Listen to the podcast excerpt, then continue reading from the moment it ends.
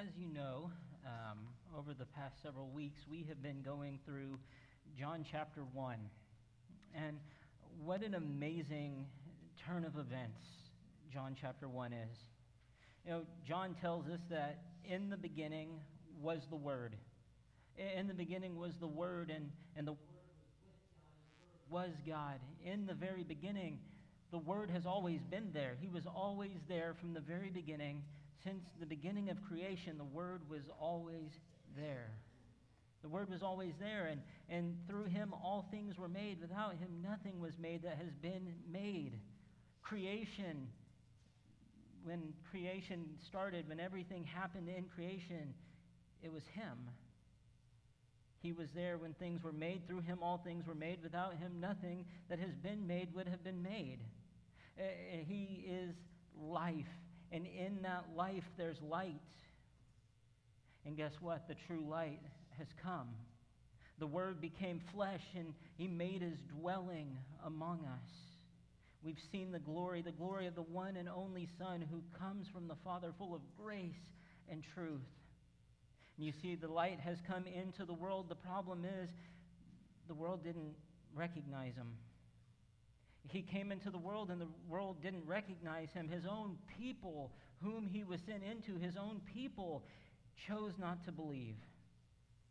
They didn't receive him. Matter of fact, his own people yelled, Crucify him, crucify him, crucify him.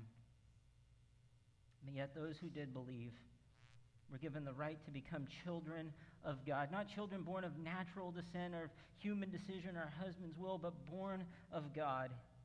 He is the light that has come into this world, who has become flesh and made his dwelling among us. And because of that, out of his fullness, we have all received grace in place of grace already given. Because the law was there with Moses, but guess what? Jesus brings grace and truth.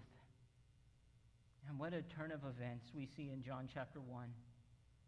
And we've been talking about the last several weeks getting our hearts prepared and being ready for this holiday season because we know that this holiday season, there's going to be all these things thrown in our face about what the holidays are really all about, why the holidays are so important. And we've forgotten the real reason why the holidays are so important. And so we've been talking about how do we prepare our hearts for that. Well, this morning, we wrapped this series up by finishing in John chapter 1. And then this text this morning, we're going to see two stories. Two stories that give us a couple of great reminders on how our response should be, not just this holiday season, but all the time, all year round. Our response to the light, the, the, the word, what our response should be. And so our first story is going to be in John chapter 1, verse 19. John chapter 1, verse 19. And as you're turning there, we, we're going to go ahead and start in verse 19. In verses 19 through 21, it tells us this Now, this was John's testimony when the Jewish leaders in Jerusalem sent priests and Levites to ask him who he was. He did not fail to confess, but confessed freely, I am not the Messiah. They asked him, Then who are you? Are you Elijah? He said, I am not. Are you a prophet? He answered, no. And so we see the religious leaders, the Jewish leaders, send some uh, priests and Levites to, to find out who John is. And in John chapter 1, all we see, uh, we see in uh, verse 6, there was a man sent from God whose name was John. He came as a witness to testify concerning that light, so that through him all might believe. He himself was not the light, he came only as a witness to the light. The other Gospels tell us more about John, John the Baptist. Mark 1 4, and so John the Baptist appeared in the wilderness, preaching a baptism of repentance for the forgiveness of sins. In Luke chapter 3, verse 3, he went into all the country around the Jordan, preaching a baptism of repentance for the forgiveness of sins.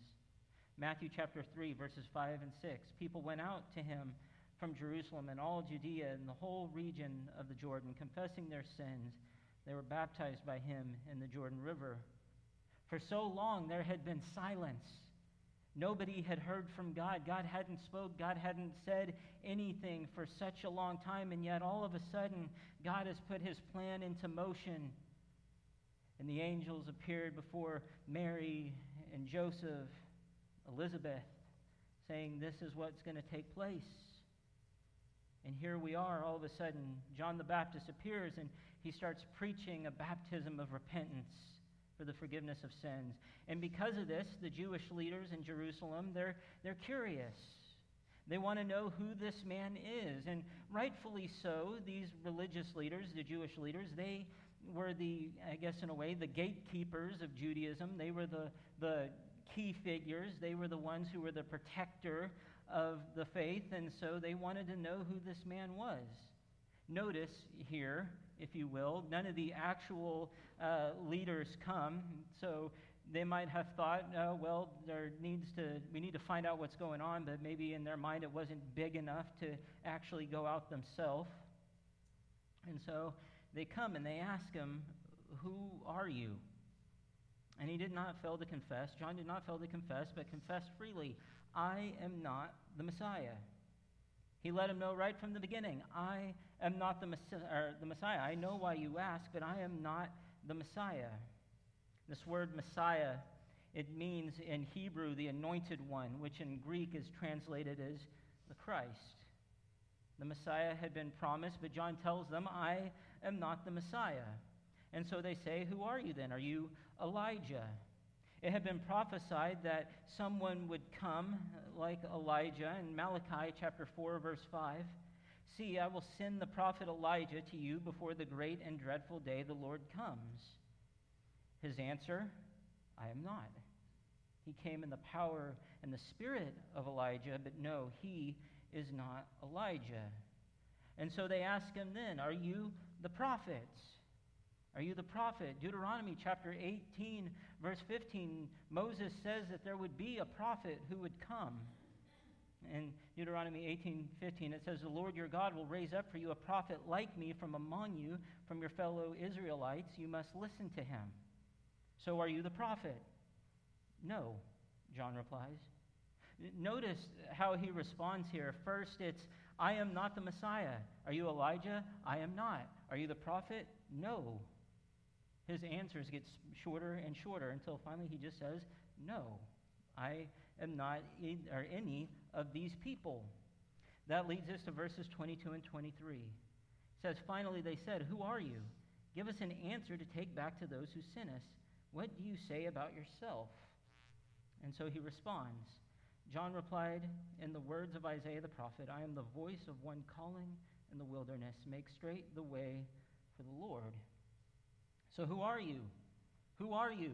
If you're not the Messiah, if you're not Elijah, if you're not the prophet, give us an answer. We got to tell them something. We can't go all the way back and say, He didn't tell us who He is. So, who are you?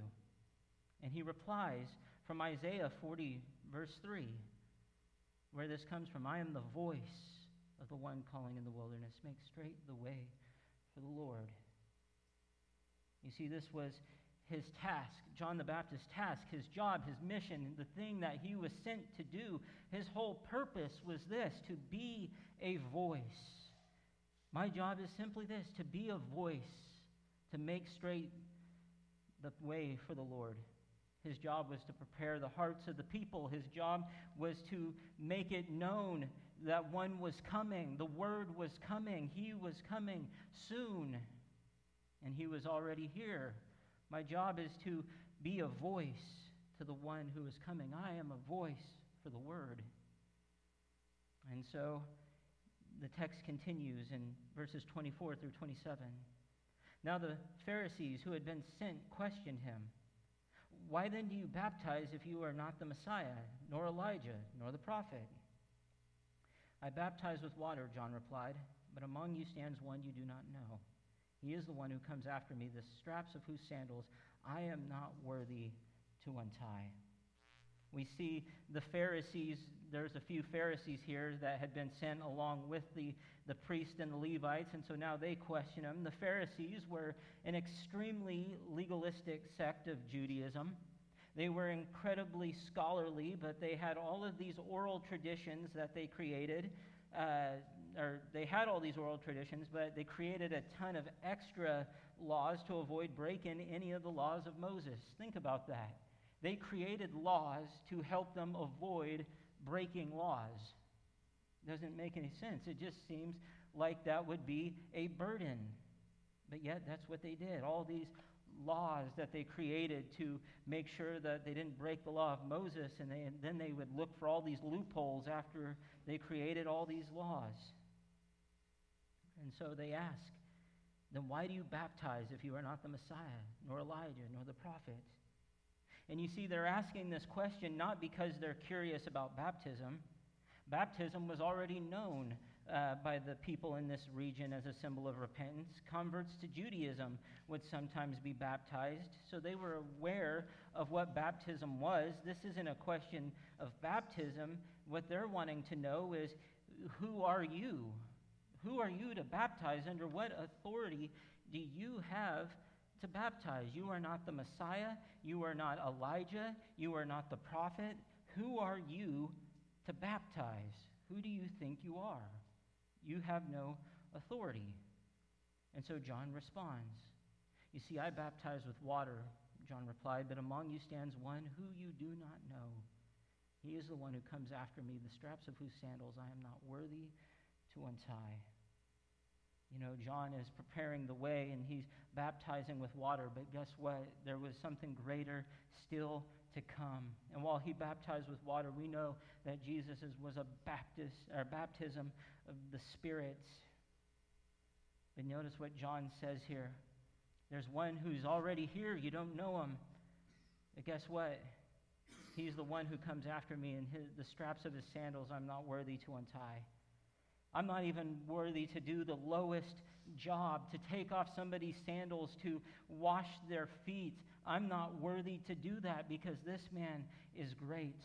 This one who has come in, he is so great. I'm not even worthy to do the lowest of jobs.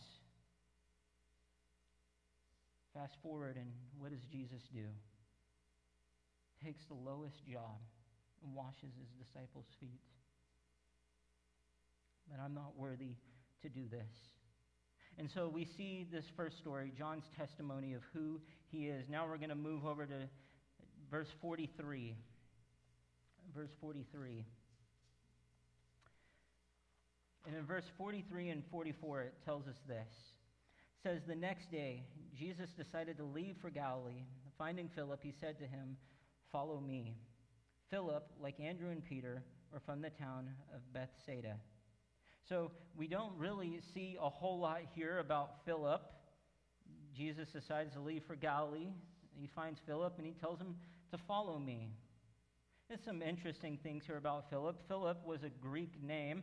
Uh, him and Andrew are the only two of the disciples that have a Greek name, which may be the reason when you see in John chapter 12, 20, and 22, when some Greeks come up to Philip and seek audience with Jesus, they go to Philip somebody with a Greek name.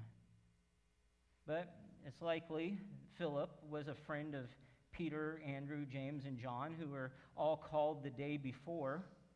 We see Peter called in John chapter 1 and verses uh, in 35 through 42, that section.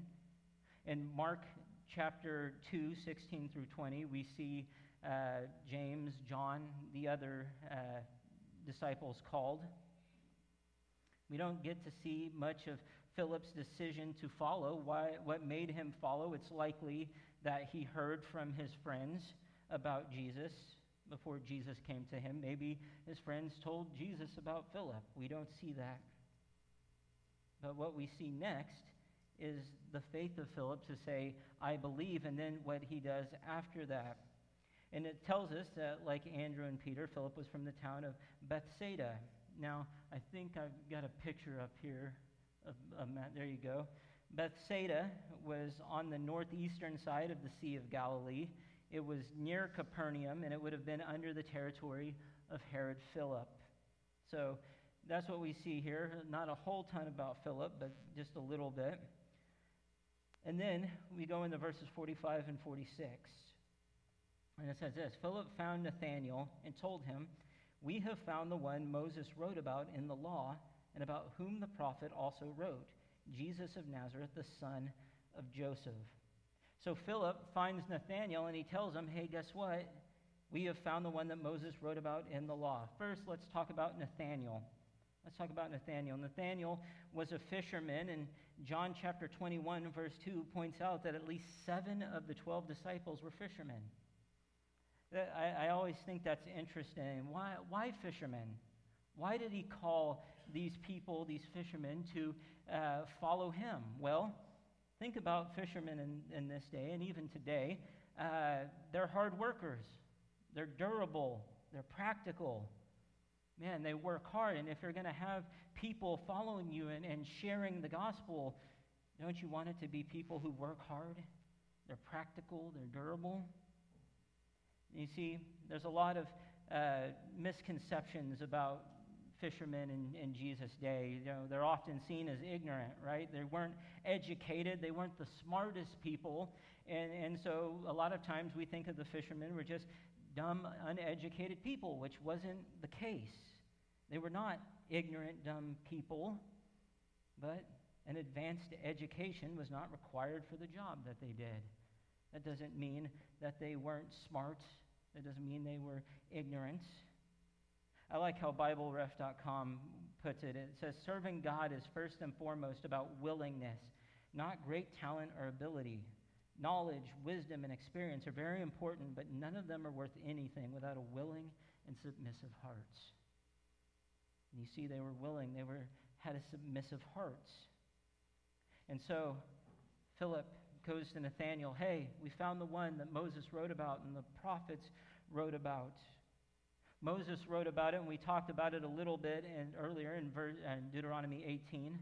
Well, in Deuteronomy 18, 18 through 19, Moses writes the words of the Lord, says, I will raise up for them a prophet like you from among their fellow Israelites, and I will put my words in his mouth. He will tell them everything I command him.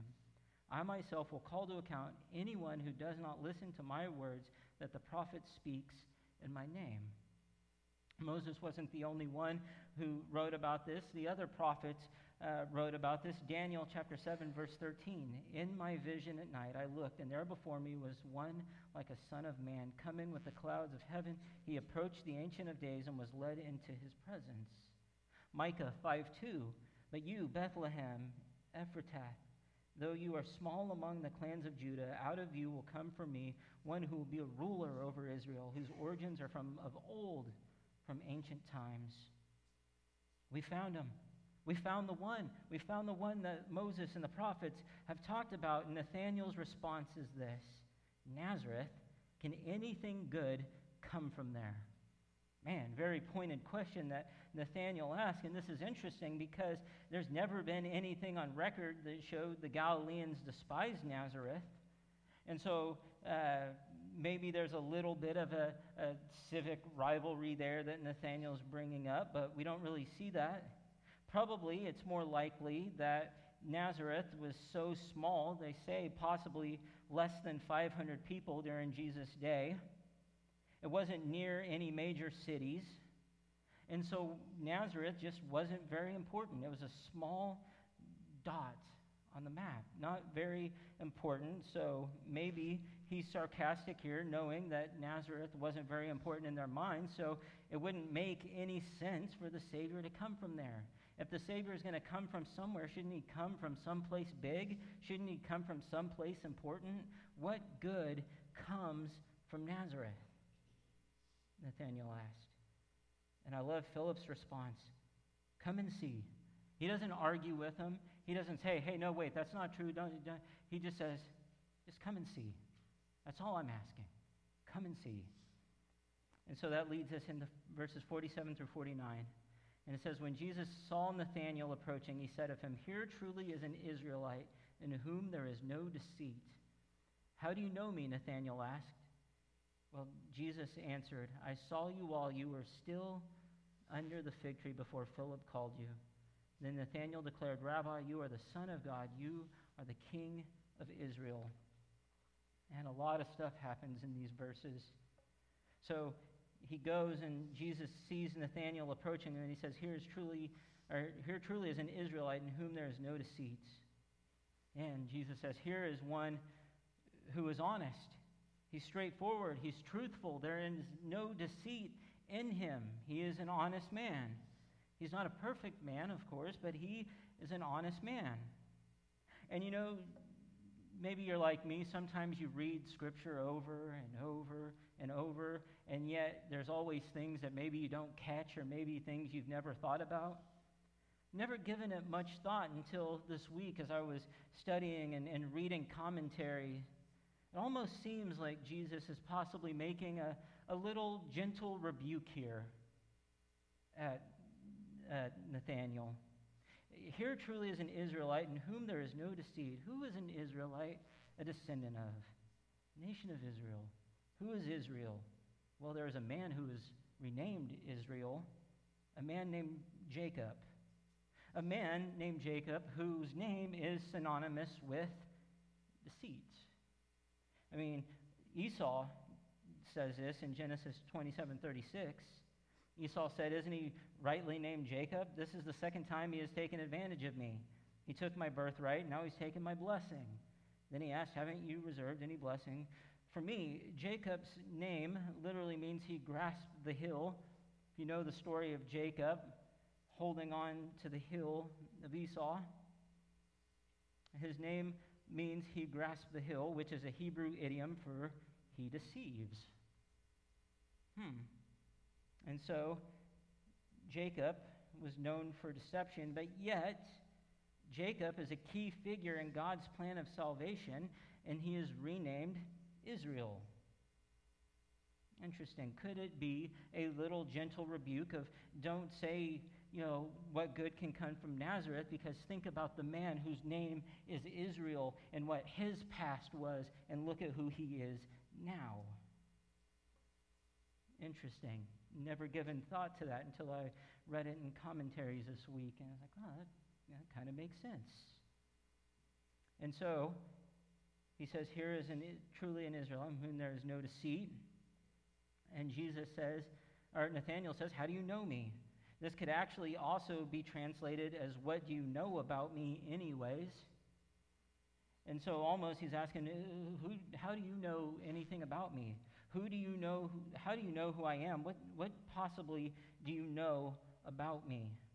And Jesus answers, I saw you while you were still under the fig tree before Philip called you. I saw you where you were sitting. I saw you sitting under that fig tree. You know, Jesus could have just been guessing, right? Jesus could have just simply been guessing that this is where Nathanael was. I mean, it wasn't uncommon for people to rest under the dense leaves of a fig tree and meditate on the Torah. It was also known as a symbol for the nation of Israel and the Messiah in the scriptures. And so it could have just been a guess that Jesus is making, but man, that would have been a really good guess, wouldn't it have been? No, I think what we see here is this divine knowledge of Christ. Because when he says, I saw you while you were still under the fig tree, I don't think he was just talking about physical. I don't think he was just saying, I saw you physically sitting there. No, I think you also, I think we can say that Jesus saw who he was too. He saw his desire to see the Messiah. I think he, he sees not just what's on the outside, I think he also saw what was on the inside. I, I think with his divine knowledge, I, I think of the woman at the well, right? He knew her sins, he, he knew what she had done. We see this divine knowledge. I'm he was sitting underneath this fig tree. And so it's enough for Daniel, or Nathanael to change from earlier saying, What good can come from Nazareth? to asking, How do you even know who I am? to now calling him Rabbi. Rabbi, you are the Son of God. You are the King of Israel. Rabbi, it's a word that means honorable sir or master. You are an honorable sir. You are a master. You are the Son of God, the King of Israel. And Jesus responds in verses 50 and 51. He says, Jesus said, You believe because I told you I saw you under the fig tree. You will see greater things than that. He then added, Very truly I tell you, you will see heaven open and the angels of God ascending and, and descending on the Son of Man. Jesus tells him, Guess what? You believe because I tell you I saw you under a fig tree, but guess what? You're going to see greater things than these. Yeah, I think this is Jesus saying, Guess what? You ain't seen nothing yet. You, you think that's a, just wait, there's more. And you read through the New Testament and you see these things that he's talking about, right? We see miracle after miracle that Jesus performed from raising the dead back to life and walking on water and so many other things that he did. And all of these miracles that he performed, they weren't just performed for the sake of being performed. No, they backed up who he was. These miracles helped back up the message and prove who he was. You'll see greater things than these. And then he adds, Very truly, I tell you, you will see heaven open and the angels of God ascending and descending. Going back to Jacob again in Genesis 28 12 through 14.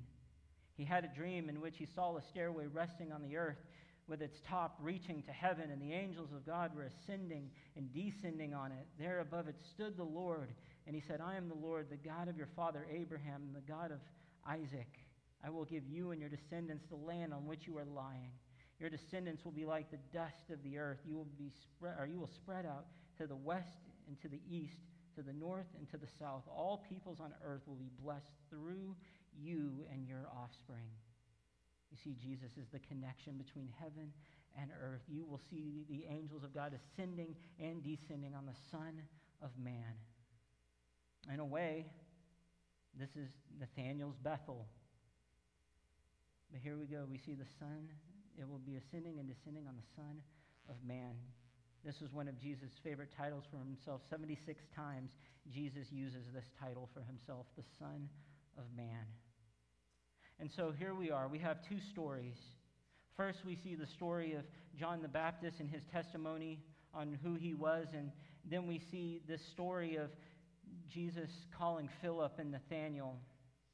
And I, I, think there's two things that stand out to me in these stories that we need to remember, not just right now, but all year long. And the first one is this we need to point people to Jesus. We need to point people to Jesus. Man, that was John's task, wasn't it? My job, my mission, my task, what I am here for is to simply be a voice that points to the Word. And he took that message seriously. That was my job. That was my task. To point people to him and get out of the way. It's not about me. It's not about what I'm saying. It's about the Word. That's my job. And it's so different than the religious leaders, is it not? Man, they wanted to be seen. They wanted to see, or they wanted people to see them praying. They wanted people to see them speaking. They wanted to be out in front, the, the center of everything. The religious leaders wanted this, and yet we know that this is not our task. No, our task is simply this to point people to Jesus. And the way we live our lives and the, and the things that we say and the conversations that we have to point people to Jesus and then get out of the way. It's not about who's standing where. It's, not, it's about pointing people to Him. That's our job. Not just during the holiday season, which is a good time to proclaim the gospel. It's a good time while we see all these things around us and the, the commercialism. It's a good time to say, let me tell you what this really means. But all year round, our job should be to proclaim and point people to Jesus. 2 Timothy 4, verses 1 through 2. And I love how it's worded in the uh, Holman Christian Standard Bible. It says this Proclaim the message, persist in it, whether convenient or not. Rebuke, correct, and encourage with great patience and teaching. Proclaim the message, persist in it, whether convenient or not. Whether it's convenient in the moment or not, proclaim the message and how you live your life and the things you say and the conversations you have. Your job should be to point people to Him. That's our task. That's our mission. And if it ever becomes about us, then we're doing it wrong. It's to point people to Him. And I think the second thing that we need to remember is this we need to remember the greatness of Christ. We need to remember the greatness of Christ. This holiday season, what it really, actually, truly means is the birth of our Savior. The law was, was, it was a burden, it was a shackle. We needed something that the law could not provide. We needed salvation. And in this, God sending His Son. Man, this is the meaning of the season. This is the reason for the holiday season. But it's really not, is it? Not when you look at the world around us. That's not what you see on TV. That's not what you see on the commercials. That's not what you see in the movies. That's not what you see when you go shopping. That's not what Christmas is. No, Christmas is all about gift giving, the lights, the movies. I want to read some stats that I thought were pretty interesting. This is just from over the last couple of years, some different sites. In 2021, the overall holiday spending in the U.S. reached $886.7 billion. The expected average holiday spending in 2022 will reach 1,802 per person. Holiday sales November through January are projected to total 1.45 to 1.47 trillion in 2022. Holiday spending has increased by 45% over the last decade on Black Friday, Black Friday online shopping sales hit 8.9 billion. Nearly 43% of Black Friday sales happened through mobile phones. Amazon accounted for 17.7 of all Black Friday sales. Here's this the average adult spent $430 during the shopping events. Cyber Monday, it's a big thing now. In 2020, Cyber Monday reached 10.8 billion, making it the biggest e-commerce selling day of all time. During the peak hour of Cyber Monday 2020, which was 8 p.m. to 9 p.m., sales reached $12 million per minute. Now, listen to these stats 36% of Americans took on holiday debt in 2021, up from 31% in 2020. Borrowers owe an average of $1,249 due to holiday debt. Parents with children younger than 18 were most likely to acquire this mm, lesser than millennials. But here's the thing these two groups borrowed an average of $1,462.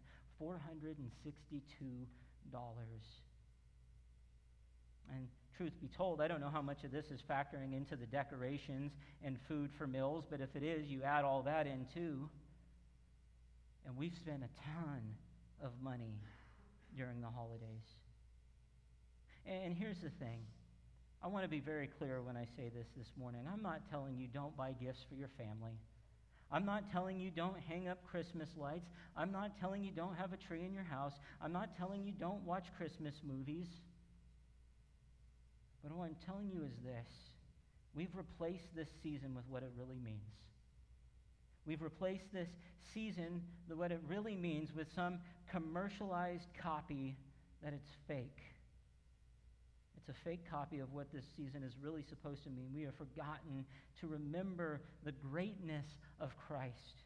And here's the thing Jesus tells Nathanael, guess what? You're going to see greater things. And guess what?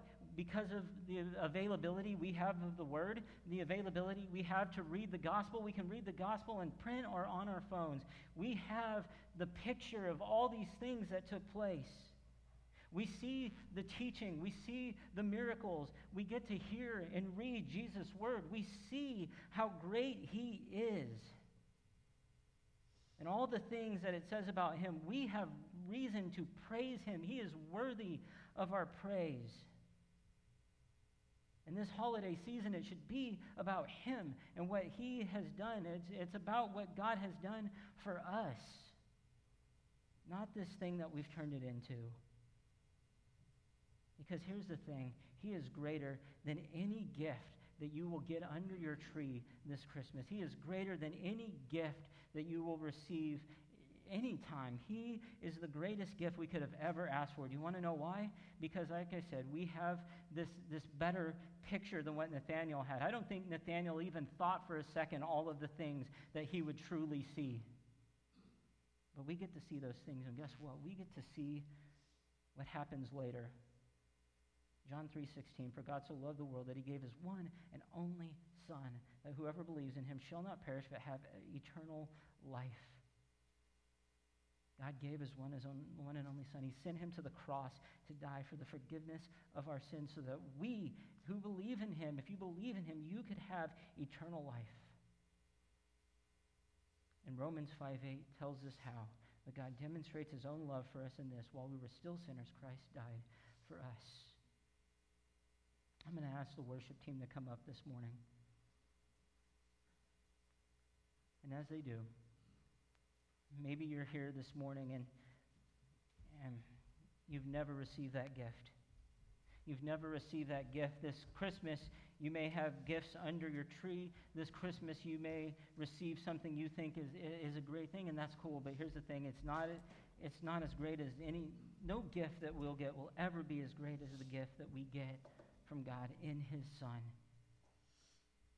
The one who came, who lived, who died on the cross, who was raised again for us.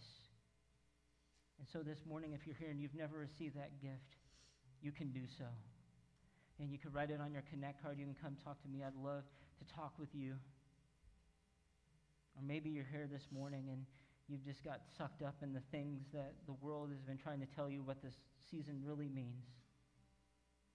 But man, what the media tells you, what the things we see on TV, all that stuff, that's not the reason. It's a carbon copy, it's a fake copy of what the season truly means. And maybe you're here and you've got sucked up into that. And what you need to do this morning, you just need to go before God and lay these things down at his feet. God, help me to remember the reason for the season. It's not anything material. No, it's, it's not all about the lights, it's the presents or the movies or anything like that. No, it's all about what you've done for us. This morning, I would encourage you to remember these two things, not just right now, but all year round remember to point people to Jesus in your conversations, in the way you live, the way you act, the things you say and do. Point people to Him and then get out of the way. And then remember the greatness of Christ, who He is, what He has done, the things He has said and done. Remember the reason for the season. It's not any of those other things, it's Him. And so if you're here this morning, if you have a decision to make, if you need to spend time praying, please do so as we stand and we sing.